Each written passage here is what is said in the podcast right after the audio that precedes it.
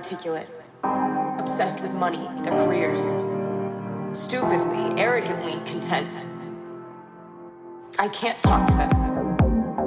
I fight them. I want to destroy them even. I crave interaction. I crave it.